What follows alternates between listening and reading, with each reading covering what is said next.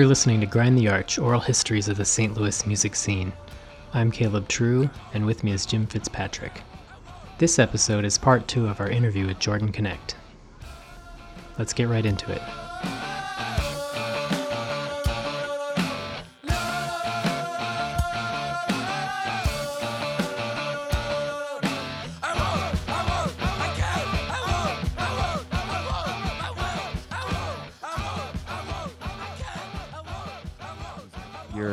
Dad's original studio.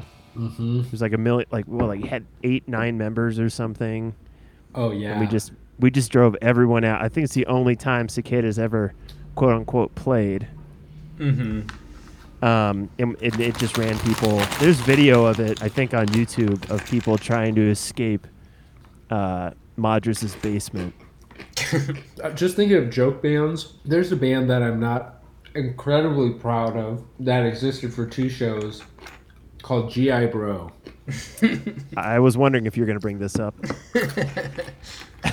There's there's a lot of things that I see in 17 year old me that I am really grateful are not part of me now. And Yeah. It's a really great comparison. In that band, I imagine that band was this band actually combating homophobia in hardcore and com- combating machoism. But the way it manifested was just a macho hardcore band with with homophobic lyrics. Yeah, But totally. the Yeah. the turning point was that the band broke up because the bass player and the uh, drummer ended up making out with each other, and I couldn't handle it. I had a whistle and I had a referee shirt, and everyone else wore sports uniforms. And when people would fuck up in the middle of songs, I would blow my whistle and make them do laps and push-ups and stuff. But really wasn't my conversation to have, and I didn't really understand that at the time. Ben Smith talked about a similar thing with his mega rad youth crew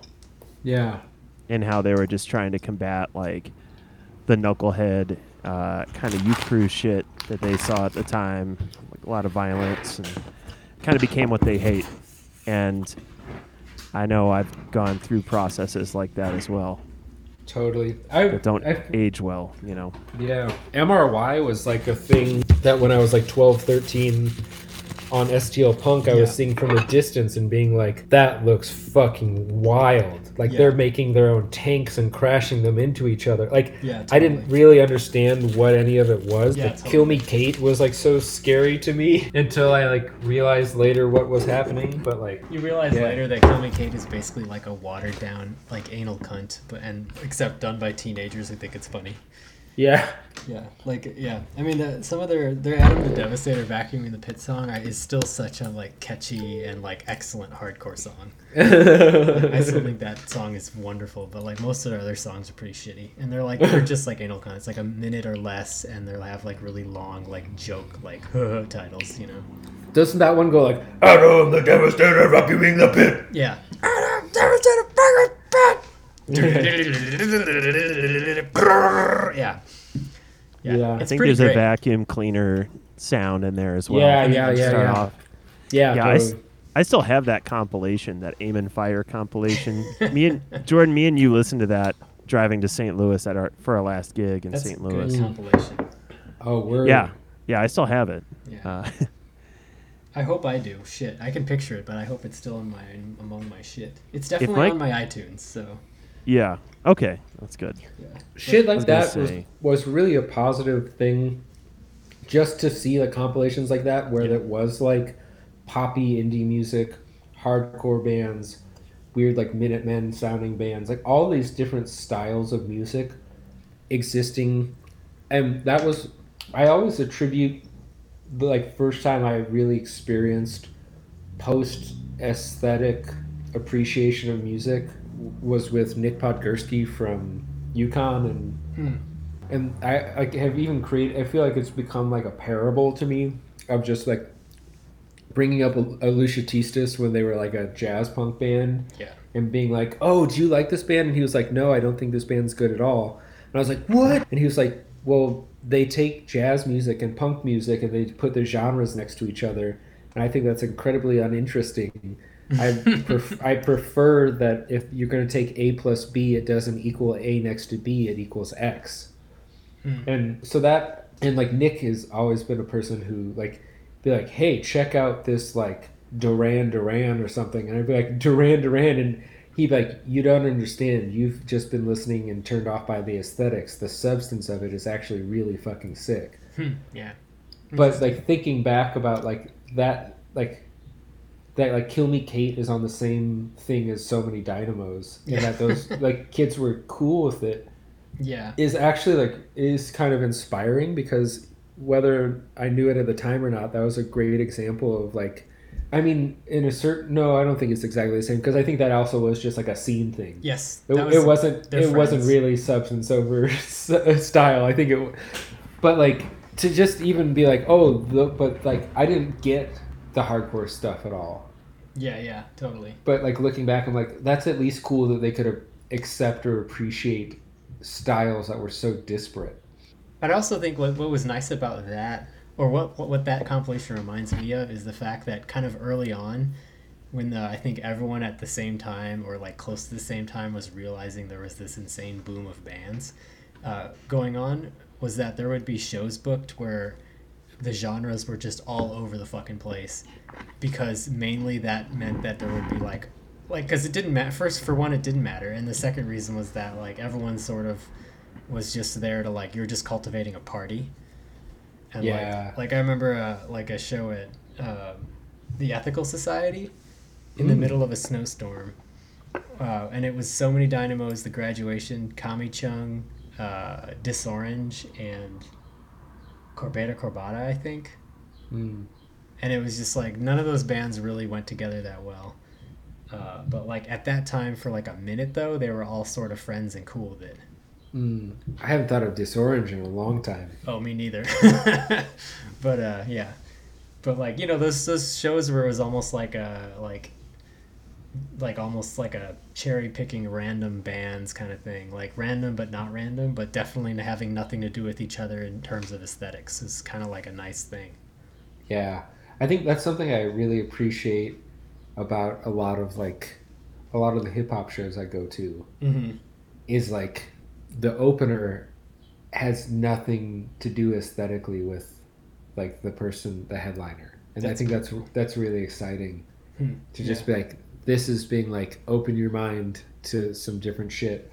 It can be sometimes disheartening. Like i had a friend who just went and saw this like bigger like show with a bunch of different folks and he said it that like migos headlined and none of it was like mostly a bunch of younger kids. None of the young kids gave a shit because the migos didn't have a song out at the time. Hmm. and it was like a year ago. And it was like in between culture 2 and like what migos is putting out now. And Yeah. everyone had forgotten about them because they just didn't have a song like that was being repeated yeah That's more about promotion than about like the band.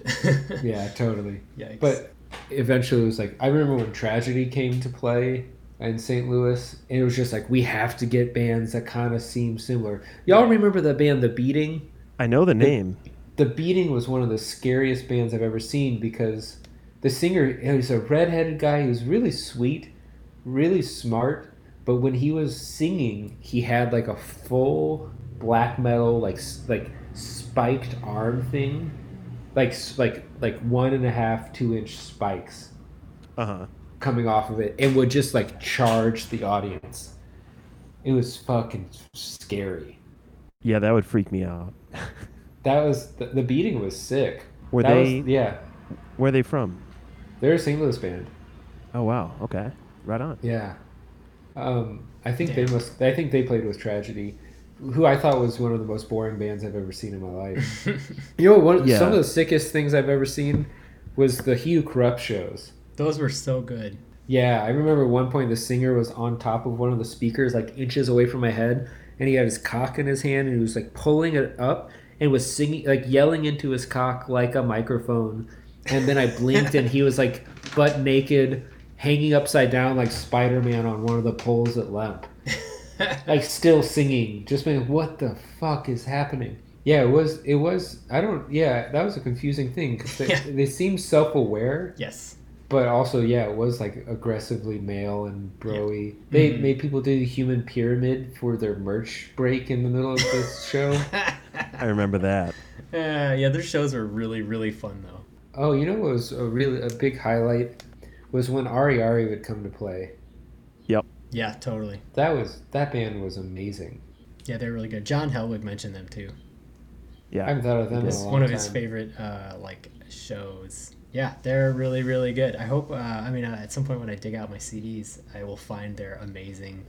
Who knows? I mean, there's a lot of stuff I've been going back and being like, yeah, I'm not into this anymore. hmm Yeah, And some of it, I'm like, damn, this is really amazing. Why don't I listen to music that's this good anymore? exactly. Yeah, The Building Press. Oh yeah, Uh-huh. that band was Yeah. cool. Building Press is sick, and it's it's actually crazy to like see different waves of stuff.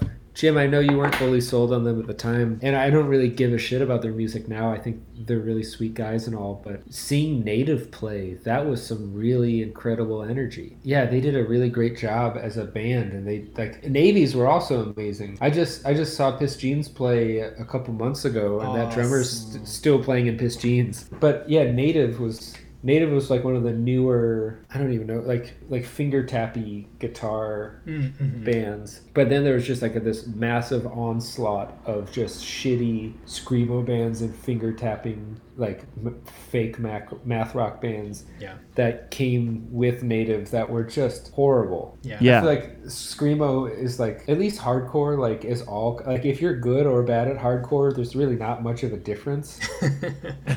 But if you're bad at screamo or you're good at screamo, at least like good screamo can be like really emotive and really. But most screamo fucking sucks. Also, if you're like in a bad hardcore band, you're only wasting 40 seconds of my time. With Screamo, you're doing like a 3 4 sea shanty song, and you're wasting five or six minutes of my time at a time. you Yeah. know?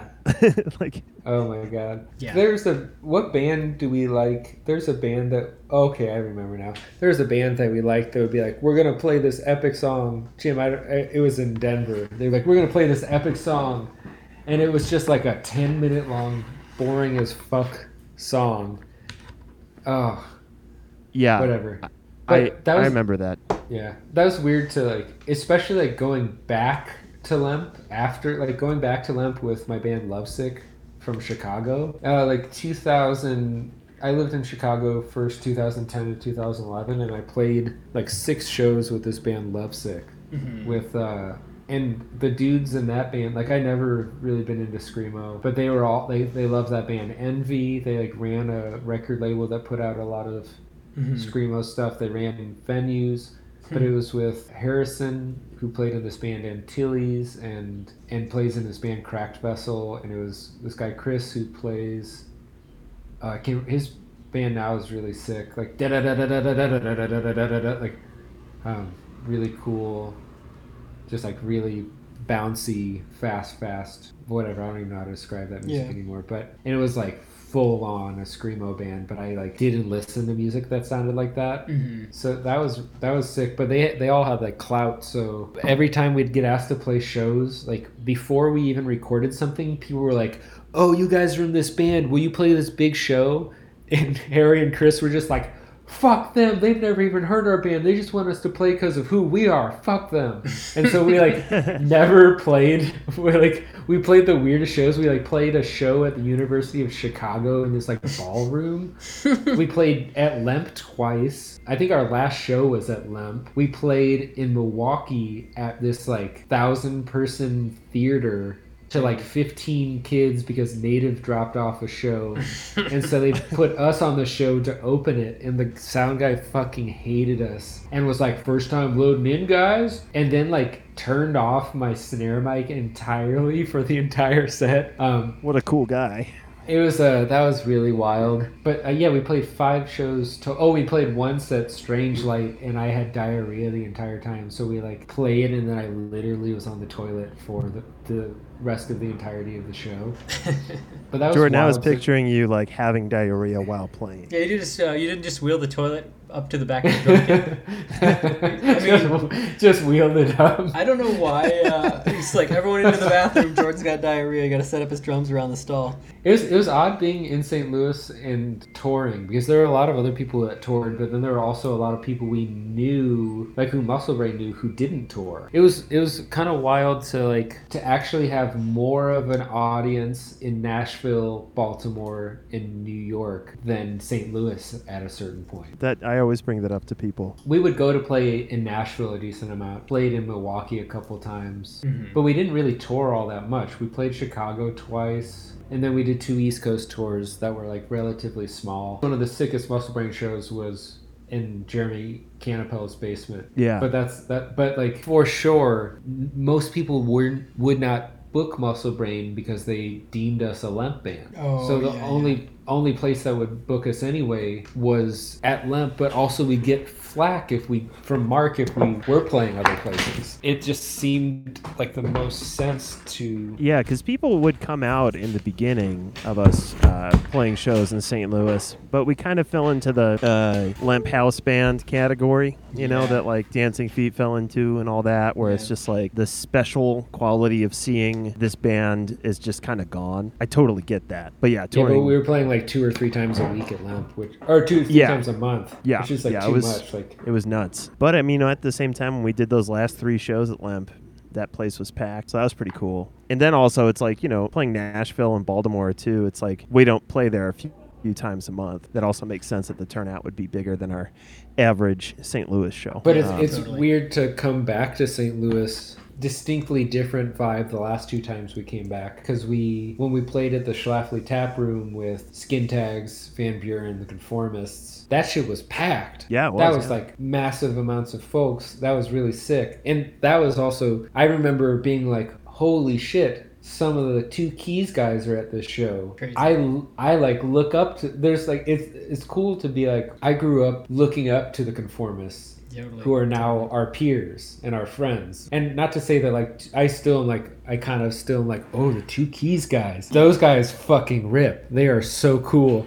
I don't know. I just never I've never talked to them, so like there's still like that kind of I don't really believe in celebrity, but they're like I don't think they're the closest thing to celebrity because I like I'm not I'm not sitting there like I don't have any clue. I don't even know what their names are or what they're up to, but I remember just like growing up being like in media res two keys those bands are the sickest bands. And then to just be like, oh my God, they're at this show now. But they might not even be here for us, but like, I'm stoked on that. I was like, I know it's kind of silly and petty, but I, but then like, when we came back and we played at, uh, what was it, Record or what was the basement? Oh, we- yeah. It's um, where Cranky Yellow used to be. Mm-hmm, mm-hmm. And it, it was like a pinball spot, and then they had a, a arcade. Arcade, that's what it's called. Yeah, there it is. Yeah. But it was, but it was all with ours and shit. But like that, like Mhm. that was like a significantly smaller turnout. There's like probably Yeah. like 35 people there or something, Mhm. which is totally. I, there's no complaints, but it's just interesting also to be like sometimes we come back as a touring band and people care, and sometimes they don't. Yeah. And that was like the same exact lineup. Really, no one really came out the second time. That Which- was the I mean, same lineup. Wow. it was the exact same lineup. It was still a really Yeah. special show. It was such an Yeah. honor to still get to share the bill with those folks. And everyone who was there was like just a fucking 10. But it is Totally. is interesting to think about like even coming back as a touring band and having it be a rarity and sometimes it having it feel special and sometimes it being like, oh, well, we're playing another show to 35 people. 35 people who care is better than 500 people who don't care. I think what's interesting with that show is the last one we played with the smaller turnout. We played a song with very minimalist structure that slowly changed over time, just like one piece. It was about 20 minutes long with guest musicians from St. Louis who did an excellent job. And then Conformist just did the dance song. Oh yeah, Yeah, that was for a the most. You know, I would say I would. I we recorded. I'd say our set was even closer to like thirty minutes. Oh, wow. But that that was Caleb. I don't think we've told you about this, but that was a, a moment in Muscle Brain history where um, near the time before I was leaving, we really stopped playing songs at our shows Mm. and started just playing this one larger anarchic song structure Cool. and we we did it a bunch of different times and it would vary from like 20 minutes long to like 45 minutes long and it was a way that was like the first time that we started collaborating with people yeah. and so we would we like did it on the rooftop of the contemporary art museum in Denver. We did it at like punk venues, but it was all based around these like cycle of riffs that Jim went through. And he had like the set order, but not the set length of how long each lasted or like the expression of each riff. Yeah. And then my rule was that my drum rhythm didn't change for the entire time, but the voicing and the way that I navigated the drum set would change, but Hmm. like the actual rhythm stayed the exact same for the entirety, and then everyone else got to improvise around us. It was really cool, but it, yeah, at that show, like we did that with Pat Boland on auxiliary percussion, Mabel on saxophone, and Dottie on synthesizer Sick. And it was super trippy and really cool. And then yeah, the conformist just did this one note song that goes dance, dance, dance, Yeah. dance, da- for like 25 minutes, and that was like so like half of the show was just one thing, half of the entire show. That's super cool. Is the last show that we played the 13 hour show? Yeah, I I said 14 hours. It might be Uh, 14. oops, I think it don't extended. Yeah. Yeah. but we yeah, we uh that was the like the last show that Muscle Brain has played was like 13 or 14 hours long Where where'd you guys perform it? at the at Leon Gallery in Denver as like a celebration for our 13 or 14 year anniversary. Muscle Brain's 13 or 14 year anniversary. Yeah. That's amazing. Yeah, yeah. What's crazy to think like Jim, were you there when at the ground floor in uh, across the river in in Belleville? We had to sneak in to see the Conformist 10 year anniversary Oh yeah, I was there. and yeah. they ate cake on stage. Uh huh. They like Yeah. snuck. I don't know if they snuck you, but they snuck me in the back because I wasn't allowed in. Uh, I don't. I didn't get snuck in. I was. It must have been like an 18 and up show. Must be yeah, but they like they just gave me some equipment that, that they weren't even using in their set to carry in the back door. That's awesome. nice. that was yeah. They've Classic. the conformists have always been they've always been so intimidating. And they've always been so fucking supportive and so sweet. And it's been incredible the entire time with all of the shit talking, with all of like Yeah. the weird cattiness. Totally. The conformists have always, yeah, they've just been the most supportive, the kindest. They've always kept their hands the cleanest. They're like, mm-hmm. They've just, just been really fucking upstanding, and it's it's really great to see them always changing and evolving, and always changing and evolving as people. Yeah.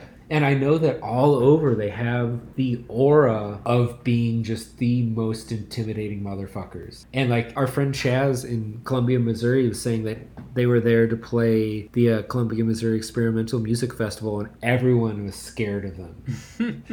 And great. then Chaz went up to Pat Boland and was like, "Hey, Jordan and Jim say what's up," and Pat just like lit up.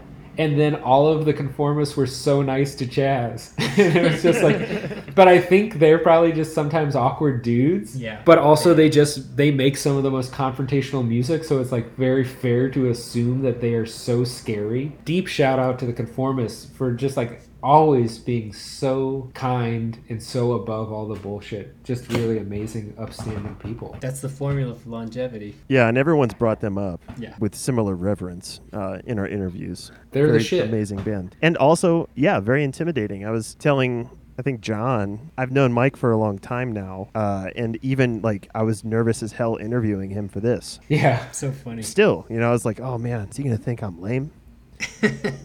yeah. You know, I, I I can't wait to hear his because his is probably the most positive depiction of what was going on in St. Louis too.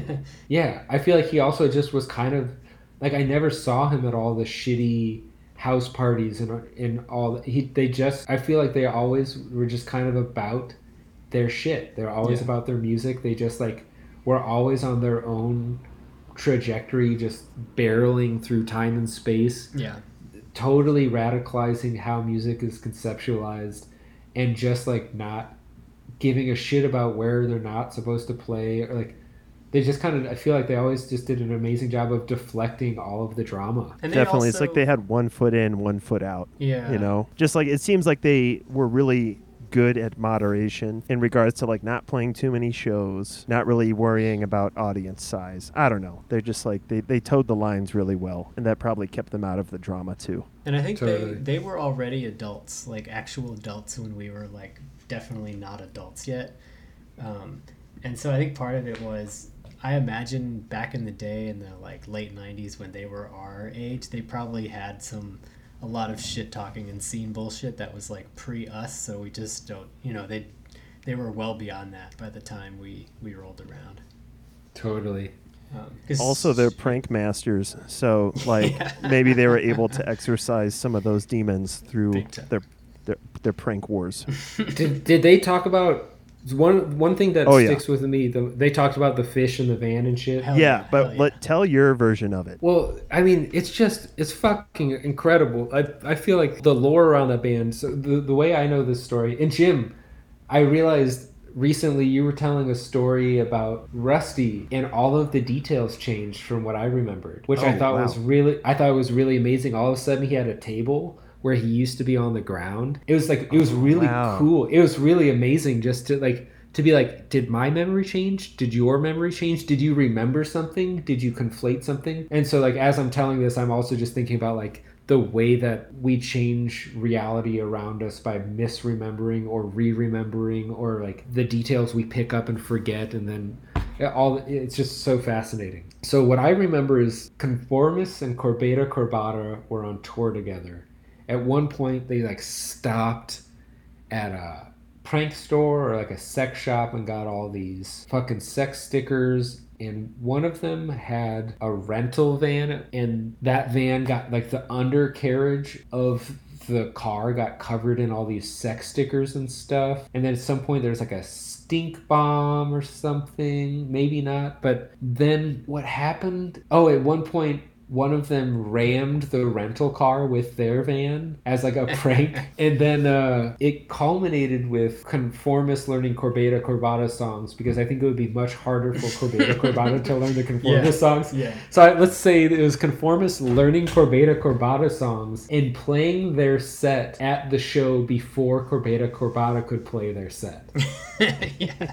And then, it's, uh, uh, but then what happened was they were like, whoever still owned the van, the other one had been returned or whatever. While the band was playing their set, who whichever band it was, I can't remember at this point. The other band went and they broke into that band's van and they hid three fish in the van, two in the car, but one in like the air duct or something in the hood. So they were like, "We hid two fish in your van, motherfuckers," but they didn't mention the one that was like in the AC. And and then they took a big ass chain and they padlocked the van shut with a big chain. And then when the band was loading out, they stood there and they threw the key into the fucking gutter in front of the band and were like, "Fuck you! You got two fish in your van, idiots."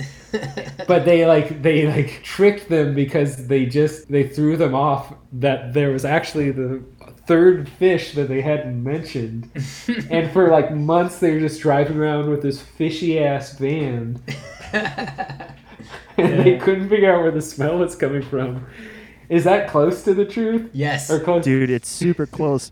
So um, I felt bad when I asked Mike about it because I had already talked to Caleb and said the story similarly to the way you said it. Well, it turns out the conformists learning the Corbata Corbata thing never happened. Isn't that right, Caleb? So, um, I mean, after we talked to uh, Sean, it, there was something like that because, like, Ben remembered something like that happening at Manja, and I think Sean, who was in the conformist at the time, Yowie Sean, uh, he also remembers something like that happening, and I think he also remembered it happening at Manja. But the Yowie actually learned an entire conformist set, and they punked the conformists in this way with five quasi mics who had like Mike's tattoos done on Sharpie on their chests.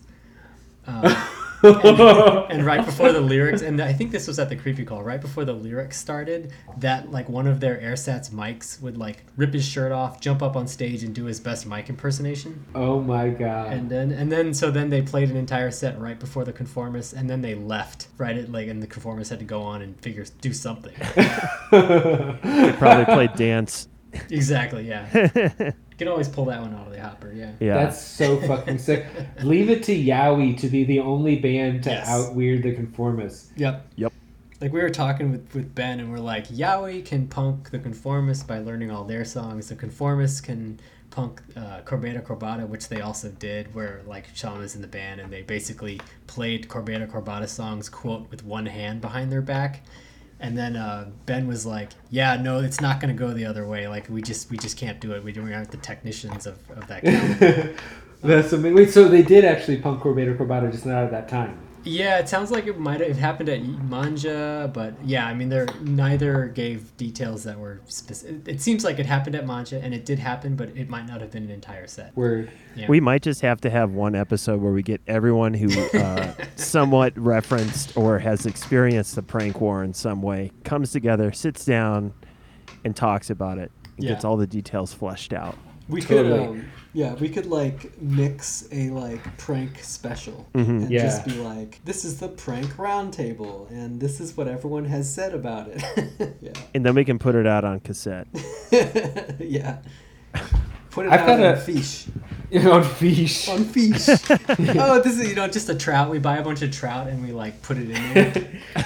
There's a download code on the fish's belly. You gotta we gotta But you- dissect the fish to get the download. code. Yeah. There's just a slimy ass USB stick in there. it's disgusting. Just gotta clean it real carefully. Yeah, So with a worth little it. brush. okay, so this reminds me of another story that I'm curious. I feel like different people are gonna have, and there's a lot of people who weren't there, but there are a lot of people who were there. Last official show, I think I played one other show with Godfather with Brain Handle or something before, like at the Skullfuckery. But for the last official show that I played with Godfather, Jake Jones was in on it with me, but I made a fake. He designed a fake cover for a fake. Godfather record called Godfather is full of baloney. yes. And at this show, I before the show I went and I bought like 50 circles of baloney. And then I used a big CD spindle to cut holes out of the center Mm. of all the baloney.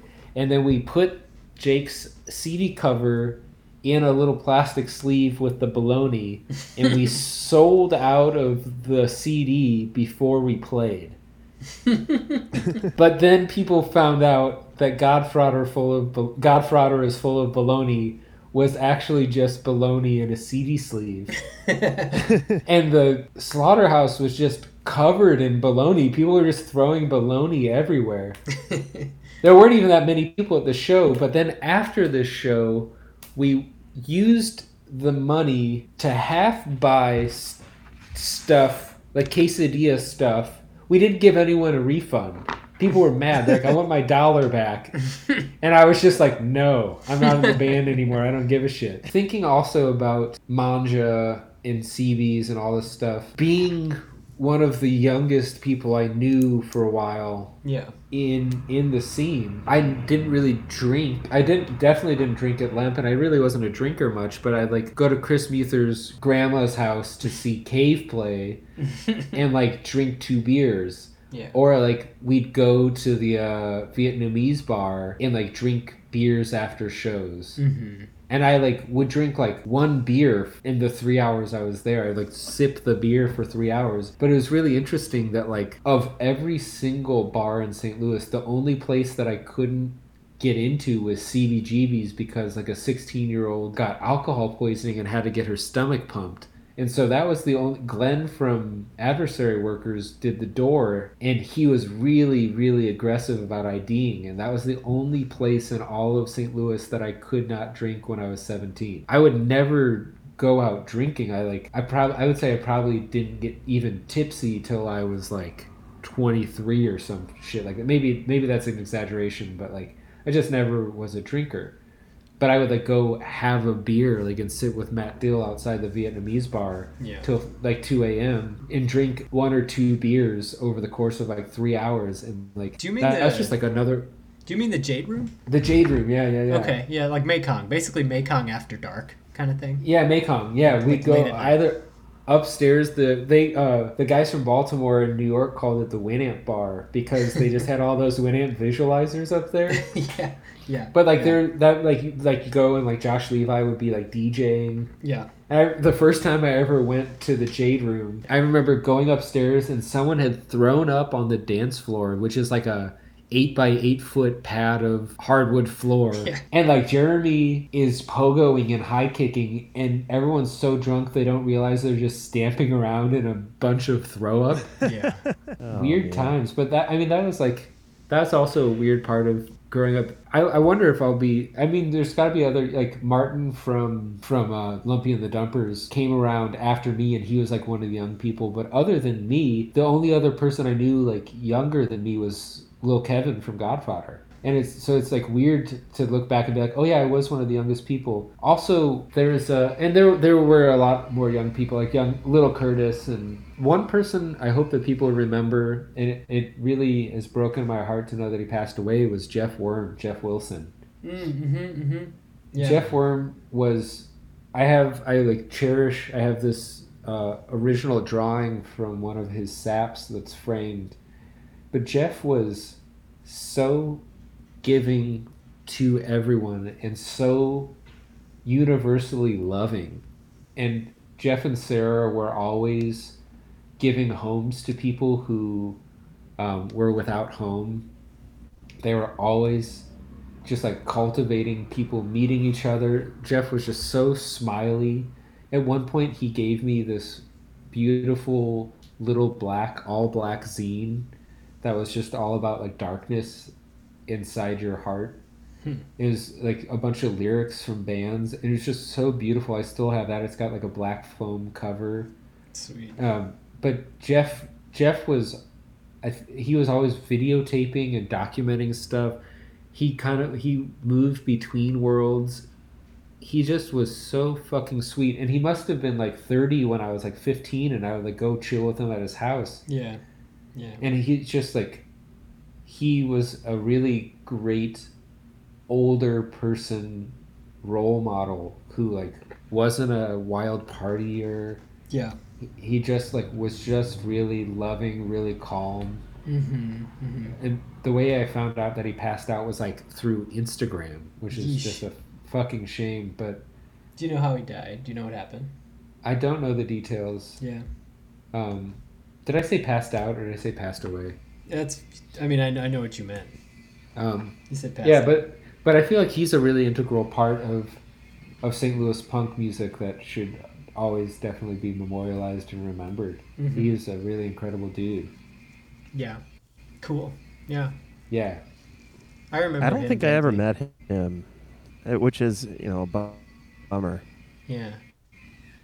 I, I think I only ever met him at Lemp a couple times, but he's very nice. Yeah, he's he was he was great. He at one point there's a video that some reason got taken down. I think he might have been like revising his uh, YouTube or something, but he had a video from uh, Puppet Show playing from that Halloween show at Lemp, Oh, and it was totally bonkers.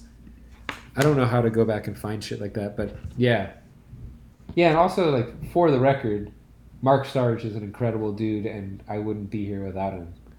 That's I feel like another part of St. Louis history, and there I think there's going to be a lot of people who have negative things to say about Mark, and everyone has different opinions, and yeah. everyone has totally different experiences. But at the end of the day, like I wouldn't be doing the cool shit that I'm doing in my life if it wasn't for Mark.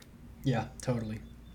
So, yeah, Yeah, I know, I feel the if same it's, way. Yeah. Agreed. Totally. If it's about holding history, like definitely Mark is an integral part of We. Uh, St. Louis music. I, I hope we can get a hold of him, and I hope we can interview him at some point. Um, it's interesting that a lot of people have just kind of avoided him, avoided talking about him so far. I would say a Yeah. lot. I mean, we haven't interviewed a lot of people, but like, uh, like Ben didn't talk about him that much. No one said really bad things. That They've just said like people have opinions about him, blah blah blah. But um, I mean, people have opinions. John said people glowing also, things about the Lemp. say say that again. I Oh, said, John. Uh, John, John, uh, yeah, John had a lot of good things he to say did. about yes, this time at the he Lemp. did. Yeah, Um, without without talking about Mark really. Um, yeah, But he didn't. Yeah, he just said like people have their opinions or whatever. But yeah, the Lemp Right, right. was. Yeah, I think I don't think anyone can disagree that that's like the what he did. Which with you can't you can't say the Lemp there is a Lemp without Mark. Like that was a lot of like angry young people's like dream or whatever. But like you can't have the two things separate. Yeah, The Lemp was Mark and Mark was the Lemp. So totally. Yeah, yeah, yeah. Yeah, Yep. I mean, I, I've only I've been like culturally like just relatively disappointed ever since, and that's Yeah. because the bar was way high, way too high. That like not even grad school, nothing, nothing can achieve it. Oh yeah, it's it's it is wild to go into the world and to just be like the wildest shit I've experienced in terms of like radical art making. Yeah. Not always. I feel like there's a lot more happening that I'm ex- I mean but like so so much maybe not the rat but like so much radical stuff I experienced between the ages of 15 and 19 Yeah. at LEMP that like people in grad school have never heard of. Yeah, yeah, it's really sad. Yeah, They think they, they really think they're on the cutting edge of things, but like, and if it didn't happen at Lemp, it happened in St. Louis. Like, I'm thinking of just like conformist or Yowie shows that I saw, uh, not at the Lemp, because I don't know if I ever saw Yowie at the Lemp, to be honest. I'm trying to think if I've ever actually seen Yowie. I think Yowie may have played at the Lemp one time, and I think that was somewhere around 2010, or maybe like or somewhere when like between when they had broken up and come back, and like it just so happened that one of their comeback shows was at Lemp, But I might be yeah. making that up. I'm not even sure. But I saw Yowie at the Firebird word that sounds more, yeah. hmm after that they was got my back first together. time seeing them. Yeah. And I saw And- him, yeah, good. This may be a secret, but weren't you practicing with them for a while? Yeah, no, I practiced with them for like uh, at least three months. It was like something between. I just say it was approximately a season. I remember it being winter when we started and almost summer when we ended. Yeah. And, uh, and like yeah, I learned all of Cryptooology after talking with Sean about what it, what was really truly required to like for them to make the music they made. Um, yeah, it, yeah, it wasn't gonna last, and I, I like ducked myself out of it like well before it would have been like even considered that I could be their guitar player. Word. Because That's sick though. it's twenty hours a week.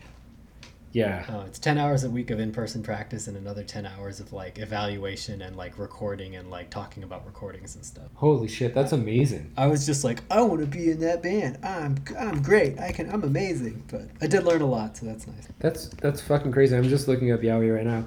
You know, another I don't know if we ever had a name, but that band that you and James and I were doing that we were practicing at Yeah. your house for a while. Oh fuck yeah, yeah. Uh, I am the pirate signal Yeah. or whatever.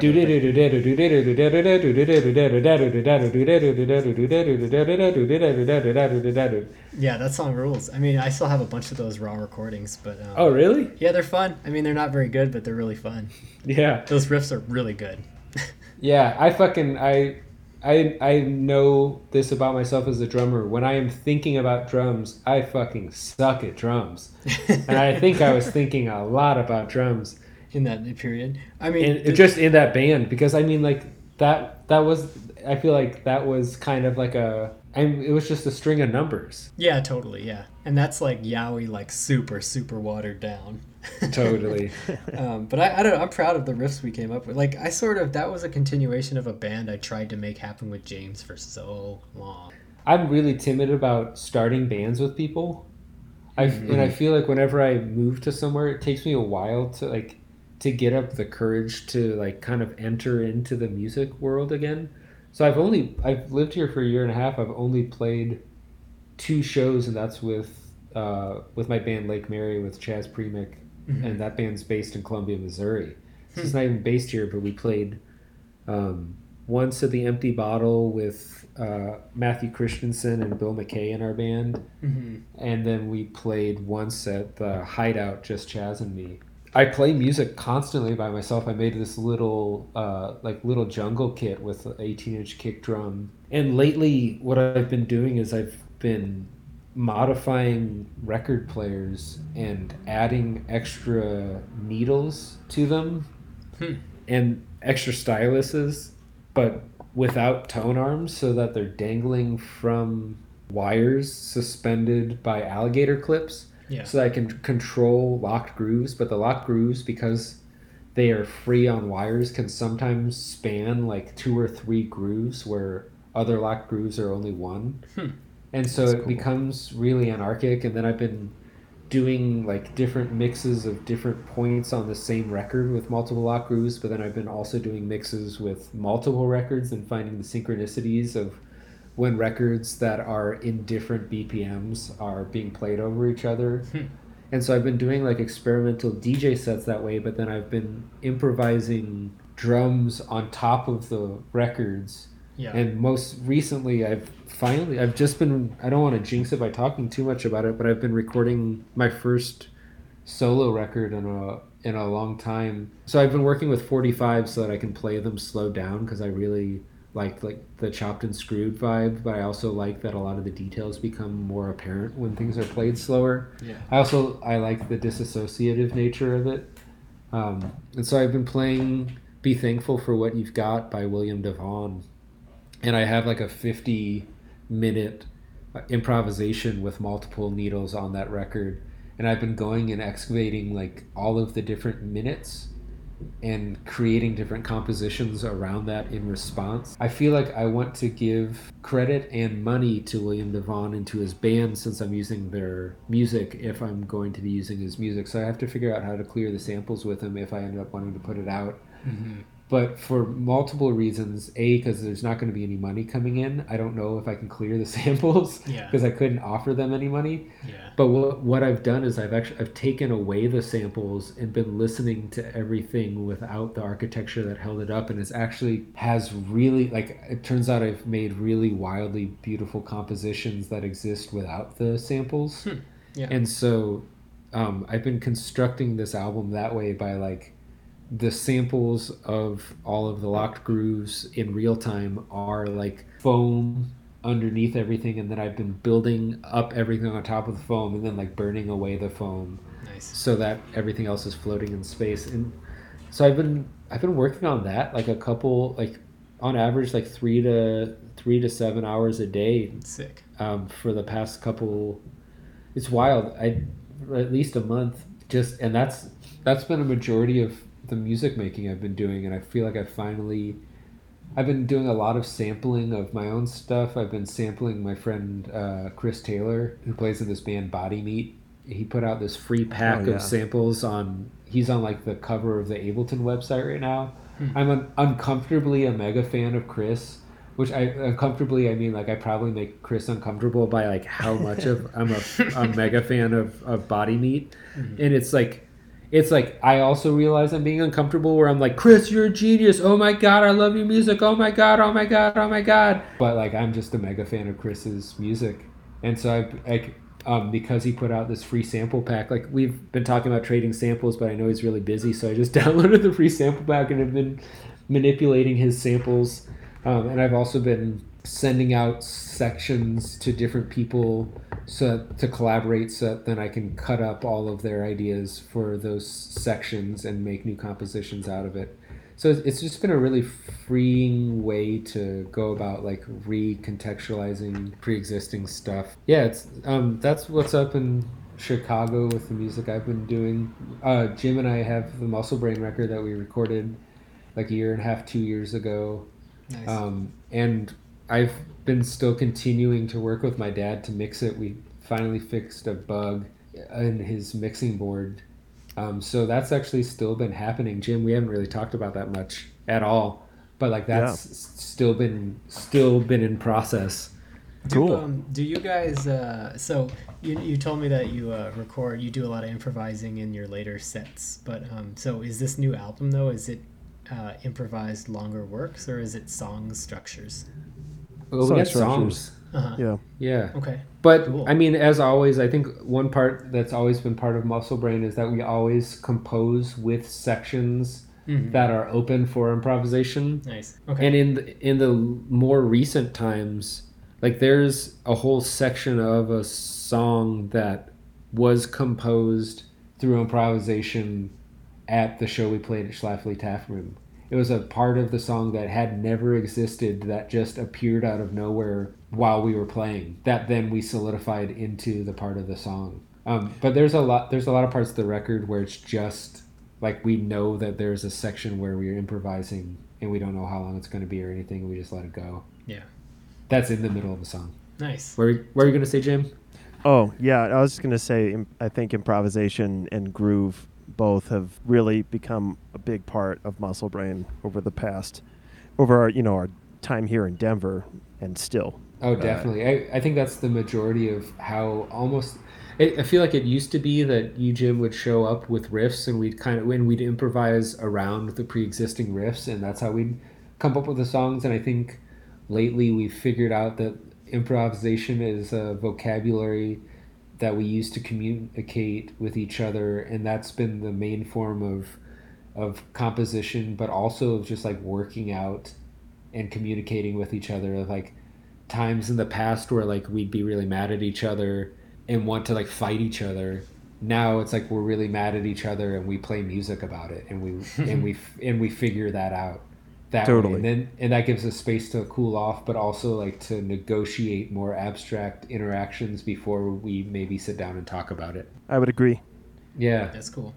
yeah, that's been really cool. But like the way the way that we write music lately, and Jim, correct me if I'm speaking out of turn, is that like we just get together and just start playing, and we record, and then we'll go back and listen and be like, this is worth keeping, or like I really liked this part.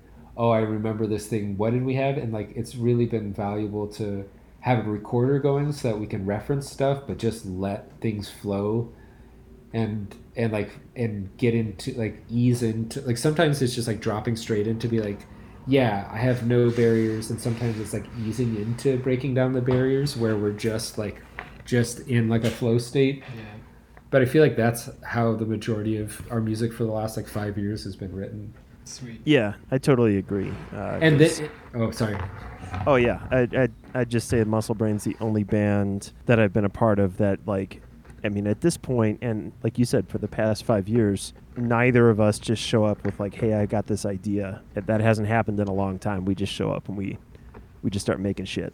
Sweet. yeah That's awesome. and I, I, it's it's interesting because in contemporary music, our, our friend Nate Wheeler did his like uh, master's uh, thesis all about this. That that in the past, improvisation was considered a legitimate mode of composition, Hmm. and more recently in music history, it has been written out. Um, but I think that it functions so much as a mode of composition for us, where we are composing some of our best ideas, that then we go back and we often the process of actually making the song then is like hours and hours and days and months of revision and of whittling down and of like reduction out of like these massive blocks of ideas. I mean, we're writing like 10 minute songs yeah. hmm and it's not on purpose and it's often not without it's like without realizing and our friend Amos in Denver who's a really incredible musician would often be like I just can't comprehend how you write songs that long and it would just be like well shit you should have heard it before we like pared it down yeah, right. That's